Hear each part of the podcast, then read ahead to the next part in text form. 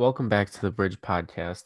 And before we we dive into this episode with our special guest, I'm going to start doing a tad introduction before we get into the episode, just to give you guys some background of who the person is and, and what they do.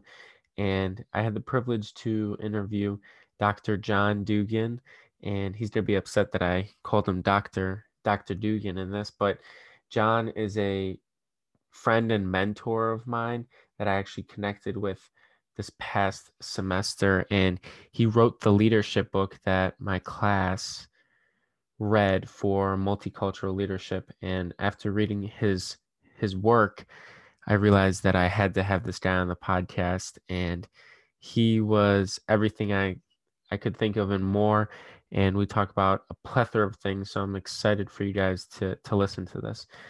John's the executive director at Aspen Institute, and he's co founded one of the largest international studies of leadership outcomes. His research has over 50 publications, and he's had full professorship at Maryland University. And yeah, this episode was awesome because we dived, we dove into his life and this idea of his purpose in life and the role of mentorship and playing with like the theory of potential and what you're meant to do on this on this earth and going going with your gut and doing things that are fearful and this idea of your diverse experience leads to creative solutions as well. We talked about the role of leadership in companies today and the role of values and how to be an effective leader and much more. So I'm excited for you guys to dive into this episode. And without further introduction, we will get into this episode. And just reminder that I love you guys and I appreciate you and enjoy. Peace. Welcome back to the Bridge Podcast, everyone. I'm just super grateful that you're here today. And if you're listening, I really appreciate you. And today we have a really special guest. Um, yeah, super special guest. And I'm super excited to introduce him. But before we do that, it is episode 87. We are chugging along with the episodes. crazy how time is flying. And the quote of the day is actually from when our guest came into one of my classes. And he said that you're your diverse experience leads to creative solutions. So I'm going to say that one again. Your diverse experience leads to creative solutions. So without further ado, I would introduce this guy, but he does too many g- cool things for me to get them all right. So, uh, Miss Dr. John Dugan. Hey everyone, uh, Dr. John Dugan. No one calls me doctor, not my family, not the students I used to work with. So it's just John, um, which is clearly like a throwback to Jack from Will and Grace, uh, embarrassingly so. But uh, so pleased to be here. I am uh, the executive director of youth leadership programs at the Aspen Institute, which is a global nonprofit, and previously was a professor for years at Loyola University Chicago and worked at uh, University of Maryland as well, and uh, true Chicago native. Grew up on the south side of the city here, and Chicago has my heart. It's it's my uh, place that I love and do a lot of time investing in and exploring, and um, says a lot about who I am as a person. Mm-hmm. Yeah, and actually, the how John and I connected was through my leadership class, and we actually read his book that he wrote which was awesome. And it was all about cultivating critical perspectives on on leadership and it was very eye-opening to see this this definition of leadership change throughout my own life and through the work that I've been doing. So do you want to talk a little bit about like your process of what leadership is or even how it plays a role in your own life? Yeah, absolutely. And Gabe, I'm just glad that you didn't fall asleep reading. That's like the best possible endorsement. I, I, had I, I I remember I actually um I enjoy reading for pleasure a lot. And I remember from your book, I was reading it and I saw something super powerful. I can't remember what it was, but I took a picture and put it on my Instagram and I said, I don't normally like reading for school, like what I'm required. And I was like, but this really resonated with me. So I thought it was funny you brought that up yeah, we should talk at some point about like the process of writing and and how strange it is. Mm-hmm. Um, but let me just give you a sense of, of the book. So first and foremost, the book is not just a product that that I wrote and designed. It was really the labor and efforts of a large group of folks over about three years. So with this particular book, what we wanted to do was really scan all of the existing research, all of the existing theory as it relates to leadership. So we looked across disciplines from nursing to engineering to psychology, public mm-hmm. policy. Mm-hmm. And we took the most prominent theories and then began to pull them apart to say, okay, what have we learned about these theories over time? Mm-hmm. Uh, how do we put them back together to make them stronger and more effective? And are there some that we just have to sort of let go of or move on from because perhaps they don't have the same resonance that they did in the past, or maybe they don't work. And research has found that, but we still keep using them. And for me, you know, that is what leadership is about that process of mindset and how you come to hmm. understand and make meaning of the world. Uh, I fundamentally believe that leadership at its core is the sense that we make of it. So, how you understand leadership is a product of how you're raised, where you're raised, uh, all of the things that you come into contact with that begin shaping that. And so we come to the world with a sense of what leadership is. And then theory gives us a way to message test where mm-hmm. we're playing with that theory if we're if we're positioning it not as truth, but as a potential lens on the world. And so that's what I love about leadership and the concept of leadership theory is that we all have our own starting point. And if we can figure out where each of us are at on a map in terms of how we understand this, then we can really start getting to figuring out how do we work together? How do we solve the most mm. critical problems in front of us? Yeah. And I think that brings up a great point with your own background and creating this like your own definition of leadership. Because I mentioned it when we spoke before, but um, looking at my parent, my mom, and my grandparents, like empathy is their biggest thing. If anybody knows my mom, I will say it till the day she dies. Like she is too nice to people, you know, to, like she will go out of her way for people, but that's something that I found in my own leadership is having the sense of empathy and also realizing that I can't fully empathize with everyone. And I think that is something that's really important as well. Like I can try my best to put myself in somebody's shoes, but at the end of the day, I truly can't put myself in some people's shoes. And letting people know that I can't do that, but I'll be of support of them in whatever role I have is super important. That is so well said. And what I love is that you're differentiating between empathy and sympathy. Sometimes mm. I think we think we're practicing empathy, but what we're really doing is practicing sympathy for all the right reasons, but then it comes out different and it reshapes the relationships. Mm. I also mm-hmm. love that you're sort of putting that as core to who your mom is and who you are. I think, you know, the difference between, you know, walking in someone's shoes is that you, you're really not them. And mm-hmm. so, to your point, you never really understand the full nuance uh, I think sometimes even the people who are closest to us don't ever fully, truly understand what we're going through. Uh, and that's maybe the challenge of how do we bridge that difference? Mm-hmm. Yeah. So, do you want to talk about how your own experience has led to the way you live your life, the way you approach your career, and things like that? Yeah, absolutely. So, you know, I grew up on the, like I said, the south side of Chicago. Uh, you know, I come from a huge family. Like our family is so large, we used to have to do cousin checks. so the Dugan, Broderick, Conley, uh, Murphy crew is just so large. Like my sister accidentally once went on a date with a second cousin, and thank goodness they didn't kiss. Uh, there's a whole family history of there's so many of us that we just have to check.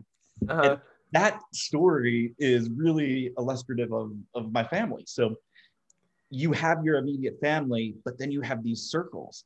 And mm. so you start to lose the differentiation of who's a first cousin, who's a second cousin, what's their role in your life. And, you know, I was super blessed. I grew up with a family that um, our, my grandmother, you know, she lived until she was 104 and a half, immigrated from Ireland under lots of duress.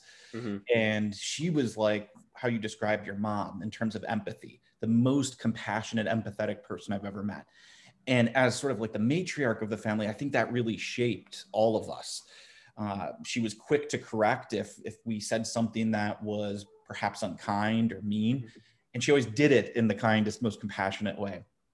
So there's so many lessons that I learned there. I think my faith uh, has also played a huge part of it. I went through 16 years of Catholic education, and you don't do that much Catholic education, then teach at a Catholic institution, mm-hmm. not absorb some of the best parts of, of the, the Catholic tradition.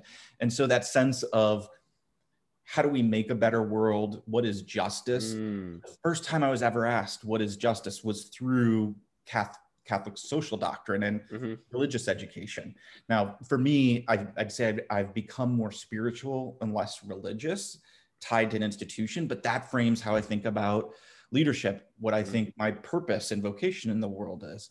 And then I'd say the third thing that's really, you know, shaped me is what does it look like to try and find opportunity when you don't have sort of a map or even a compass? So I was really lucky. My my parents stressed the importance of education, but they weren't really sure how to get me into college. Um, we certainly didn't have the money for it, and so having to learn how to hustle and make things work and figure out how am I going to stay in school semester to semester. Uh, the luck, luck and privilege of encountering really mm. wonderful faculty who, when I thought I had to drop out my freshman year, were like, "Nope, you're going to stay in. Here's how we're going to do it.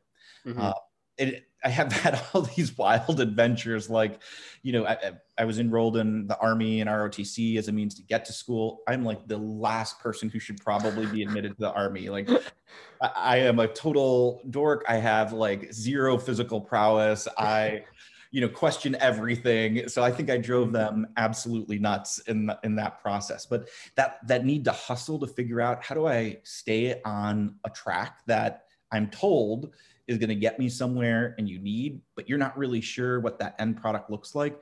Mm. Certainly informed it. And then the last thing I'll just share is I had a number of experiences throughout my life, particularly around race, that were so important. So mm-hmm my mom uh, was a school teacher, sixth grade teacher in uh, a, a, predominantly white community that was um, relatively poor.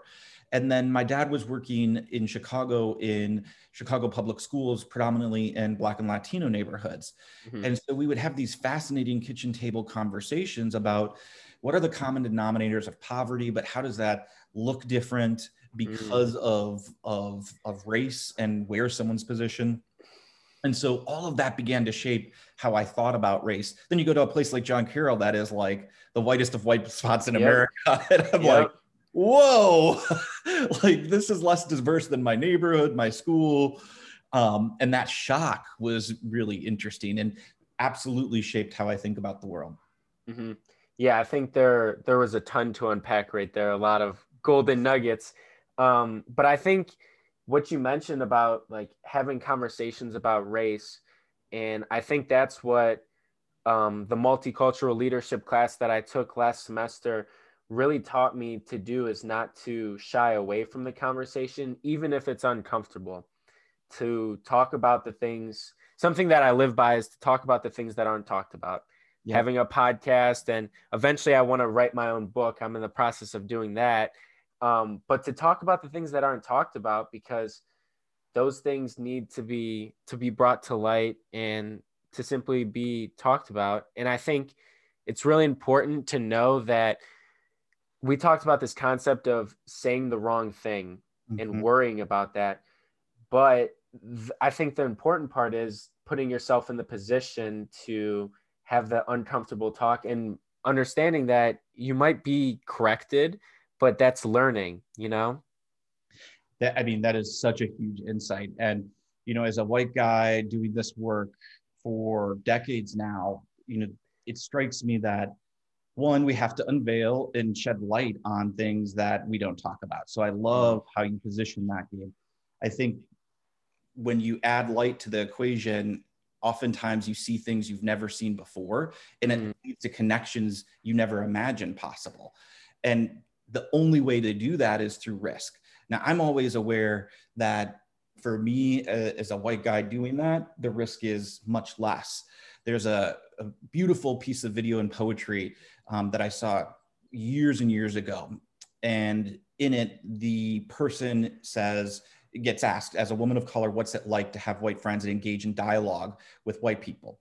And I'll never forget it. So they show this image as she's talking, and she says, Look, for me, I'll always do it because that's the way we solve our problems. But you have to realize when I come into a conversation with a white person, I bring with me all of the hopes, all of the fears, all of the anxiety mm. of the shards of broken glass that are my past experiences. Mm-hmm. And it's like crawling on my hands and knees across that glass with the hope that this person isn't going to cause harm. Mm-hmm. And in that visual image is what I always carry with me, knowing that I got to stay humble, I have to stay centered in an ethic of care. And most often, you know, I, am going to screw up, mm-hmm. but it's how we rebound from that. And I think there's such a difference when we enter these conversations f- between entering it with a willingness to make mistakes, but not cause harm versus uh, a disregard for the harm that could be caused. So if mm-hmm. we enter a conversation and I'm not thinking about what is all of this person bringing with them, then I'm not seeing the full person. And like you said to start, we can't always know everything. And there's a difference between empathy and thinking that we know fully someone's experience. Um, so, what I try and do is parallel empathy in this which is I try and think about the experiences I've had where I've been hurt or disappointed and use that as a lens to try and understand.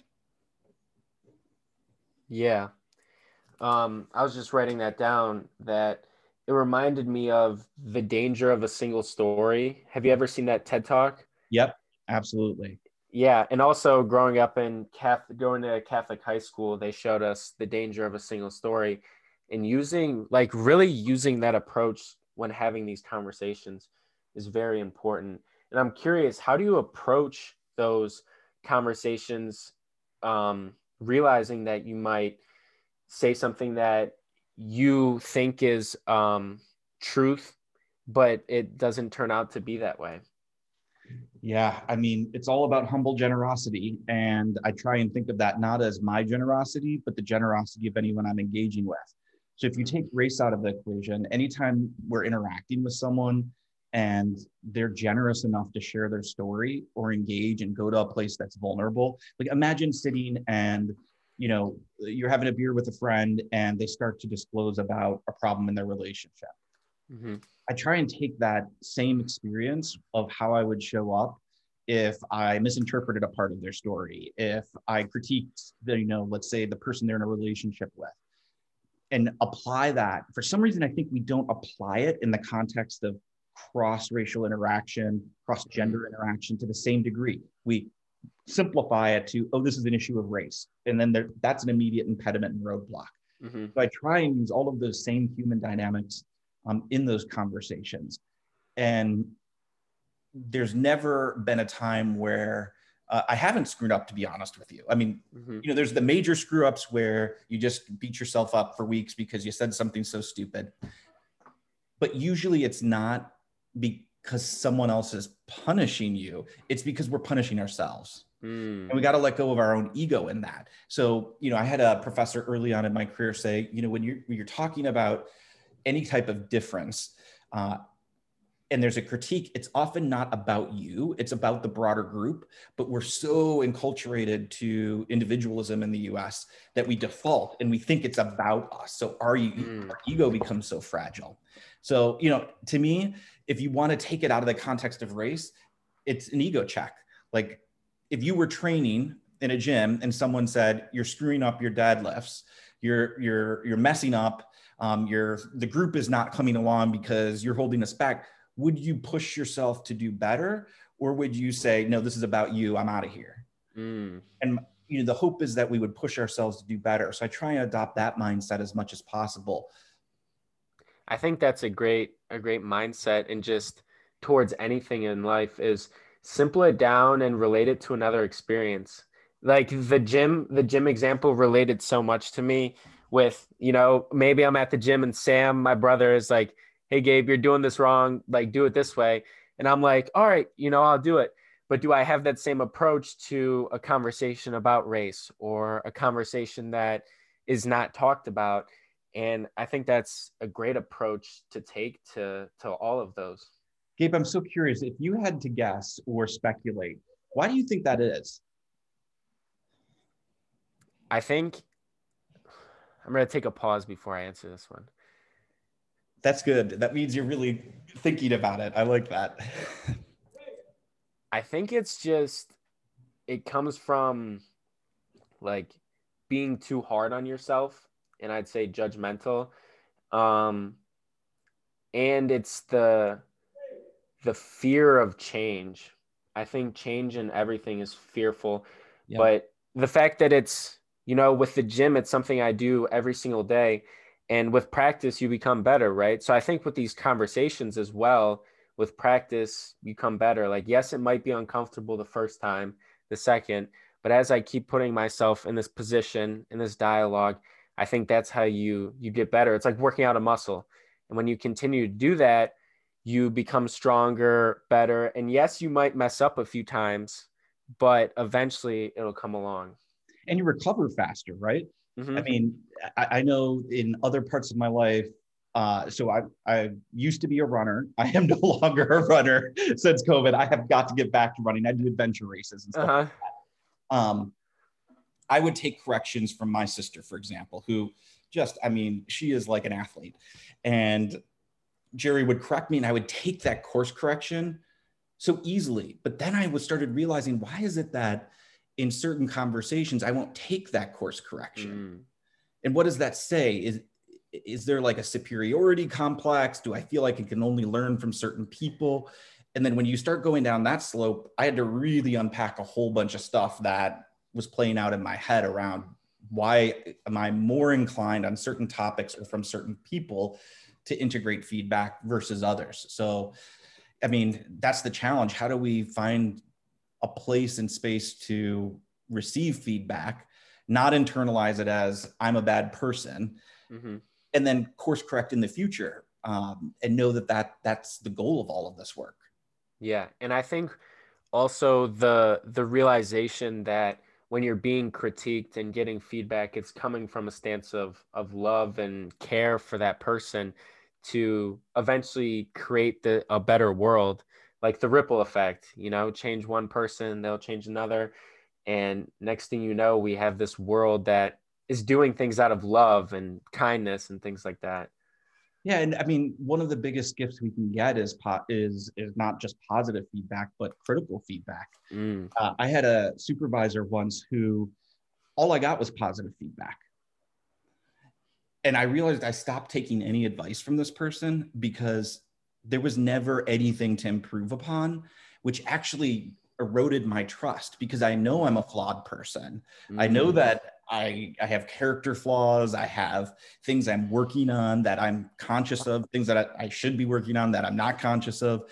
And so when you get no feedback and it's all positive all the time, I start to become suspicious of the intent. Like, are, are you mm-hmm. helping me to be a better person and reach my full potential?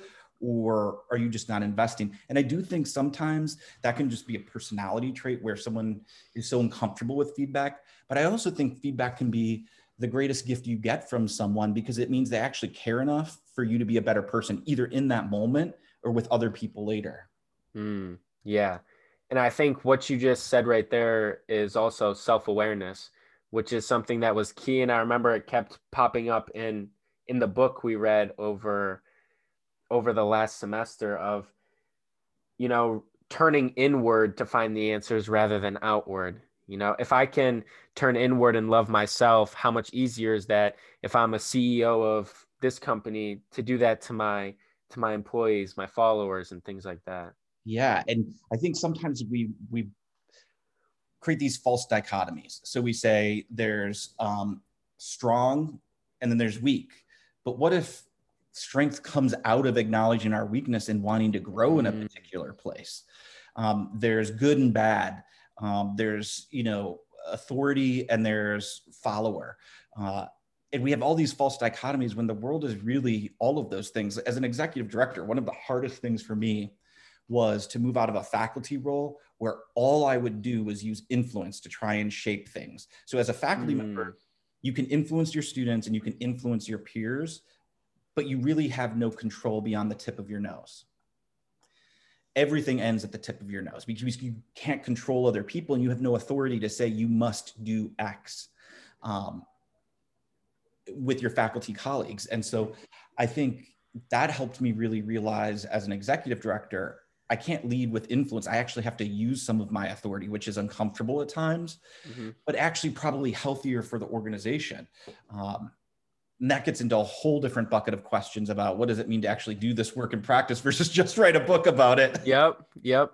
And that's what we we talked about during uh, our Zoom call when we had it. Um, I know you just touched on how when you had this switch from when you went from a faculty to the executive director, and I have in my notes, I was taking notes while you were talking. I remember when it started off, I was like, "Oh my gosh, this guy's saying so much good stuff," and I like scrambled for my notebook but um you had a mentor that said when you were switching over like you're crazy don't switch over stay in and how did that role play into deciding to change? Yeah i mean that this was fascinating because the aspen institute came and i had been working with them for a year doing evaluation of their programs. And so i really fell in love with the organization. At the same time i had built this career in academia where the gold standard is tenure. So I, I, didn't just get tenure, but I had been promoted from assistant to associate to full professor. So to be, you know, 39 years old and a full professor with a clear research plan, the ability to continue to produce research articles, loving teaching at a university that allowed me to both invest in my teaching and my research mm-hmm. and not one over the other was really where I wanted to be.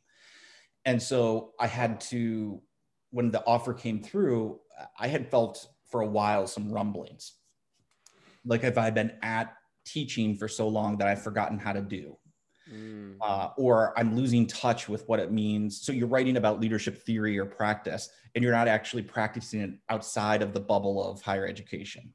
And it's not that the bubble isn't great, but the work for me was always about how do you move something on the ground. So I had this sort of internal rumbling about like, am I a fraud? Am I no longer the person who should be teaching these things? And then, you know, I think my mentor was like, whoa, I mean, you could go just about anywhere in the country. If you want to change, why would you change fields? I mean, this sounds like an awesome opportunity, but to get full professorship and give that up mm-hmm. at your stage in your career is insane. And so I think for me, she, you know, she wasn't the only one who said that. Many other people echoed that sentiment. Uh, and for me, it was more vocational calling. Mm. Like I was so restless on the inside. And I knew if I didn't respond to that, I might become resentful. I might stop driving in the way that I needed to. And in my life, and as we're talking about this, I'm sort of like realizing some of this, Gabe. So huge appreciation to you because I don't think I've made this connection before. When I've made major decisions in my life, I realize it's because I have more questions than answers mm. that I can resolve in that position. And that's happened multiple times. And so I think that led to the jump, which was if there's more questions than answers here, I got to find a place where I can answer those questions. And then a huge part of it is, you know, I got to trust in God. I've got to trust in the people around me. I've got to trust in the relationships I have that if this is a wrong decision, then I can course correct and I can move back into another space. Um, and if it's the right decision, it might lead me down a, a path that I had no idea about. Mm, I love that. And I think it all started with wrestling with those questions, ref- reflection, and seeing, asking the question of what do I want? And then breaking it down again, like what do I really want? And what do I really, really want? Yep. And it was like your purpose at the bottom of that when you kept on peeling it back. And now I think that's super powerful as well as a college student and seeing my my peers and things with you know deciding a major. It's the biggest thing in the world right? But it's like no like try try some things out. If if it doesn't work out be flexible you know maybe I'll try this out. And you never know you you don't know what you don't know right? And cool.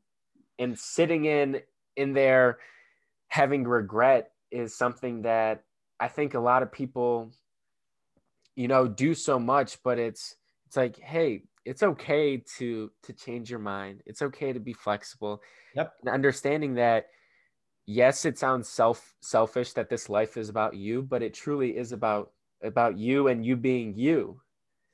I think there's a huge power in recognizing that and that, you know, there is no one path. There's multiple mm-hmm. paths and they diverge. And the goal is to figure out how you you follow that at the truest core of what you want to do with your life. You know, if we only get this one life, the question is what are you going to do with it? But my my grandma asked that question all the time what are you doing with your life? And she never meant like did you get this degree? All of these external sort of rewards. It was mm-hmm. what are you doing at your core? Like are you happy? Are you mm-hmm. trying to be a better person today than you were tomorrow and uh, than you were yesterday and i think that that really animates a lot of it and look like i I, I sort of always bristle at like when we make some decisions more important than others at any moment in our life, whether it is choosing a major or it is choosing, like, am I going to take this internship or this internship? Am I going to go home and take a semester off and care for my family because I've got a sick parent? Every one of those decisions feels major and it should because you're making a critical diversion in the woods potentially. Mm-hmm. So that path, you're choosing perhaps the one that isn't the most obvious in that moment. And that should feel weighty and heavy. Uh, if it didn't, I'd worry people were coasting through life or not thinking about the consequences of, of what they're doing. You know, Gabe, I, um, I think that in this conversation, this is what for me leadership is about. It's a, it's being able to get to these meaning of life existential questions, create in a short amount of time a level of vulnerability and candor with someone where you can have a conversation like we're having right now. Like you and I don't know each other deeply, but we mm-hmm. connected over some shared big meaning of life questions. And here we mm-hmm. are having this conversation right now. This is what I wish we could do in society to, to actually to build that connective t- tissue between people. Mm, yeah. And I think you just bring up a great point of the strength of vulnerability. And it's something one of Brene Brown talks about it a lot. She's one of one of my mentors that I look up to. But just being vulnerable with people and looking at it as a strength rather than a weakness, I think is so important. And I think at the end of the day, that's what connects us human being is having this this shared, you know, maybe a shared suffering through something. And that's what helps us get through that. I think that's beautifully said. Beautifully said. Well, Dr. Dugan, I'm kidding. Um, literally be the only person game. I want to be conscientious of your time. I know you're a very busy person. I'm really appreciative for for you coming on the podcast. But if there's one thing you could leave the world with, or whoever's listening to this, what would it be? And if you want to take a few beats, do that. You mm. know, and uh, yeah, we'll go from there. This is, you know, like the tough question because there's the leadership answer that's really functional. There's the meaning of life answer. So I'm going to go with the the uh, an answer that probably fits this this conversation we've had today. Um, we are all on journeys that are so completely unknown to us. It's like we're bumper cars bumping into one another in life and the best i think most wise investment we can make is to really invest in that connection between and among people at the end of the day um, i had asked my grandma when she said she lives to 104 and a half at 97 or 8 i asked her what's one thing you knew now that you wish you knew when you were my age mm-hmm. And she said two things one which informed an entire book i wrote was you have to learn how to take critique because sometimes it's not always, but sometimes in that critique, you'll find an element of truth that you didn't see for yourself. Mm. Sometimes in critique, you'll find an element of truth you didn't see in yourself. Whoa, Graham. Mm-hmm. Wow, I'm still trying to make meaning of that today. And the second thing she said is that there's nothing more valuable than the relationships that we choose to hold dear. And so to find those relationships and to create those relationships with one another is perhaps the best example of leadership that we could take on in our lives because it's that those relationships that will hold us true to ourselves true to one another. Mm, that was beautiful. And i think it's just awesome to to think of like these huge concepts of leadership and being in higher education and then it just boils down to to relationships. And it's something we all have the capability to work on every single day we wake up on this earth. We have the blessing to wake up right? That's and right. i love that. Well it's been an awesome episode. If you guys are still listening i appreciate you again and uh, i'm grateful for you listening. I also want to recognize you john for for chasing your dreams and like the work that you do and I really appreciate you and just want to take like a moment to honor you for the things that you do. Oh, So- thank you. It feels totally undeserved, but I will uh, embrace the feedback because sometimes it's not just critique; it's good stuff too. So thank you, Gabe. Eh, So impressed with you. So impressed. Thank you. All right, everyone. Episode 87. There it is.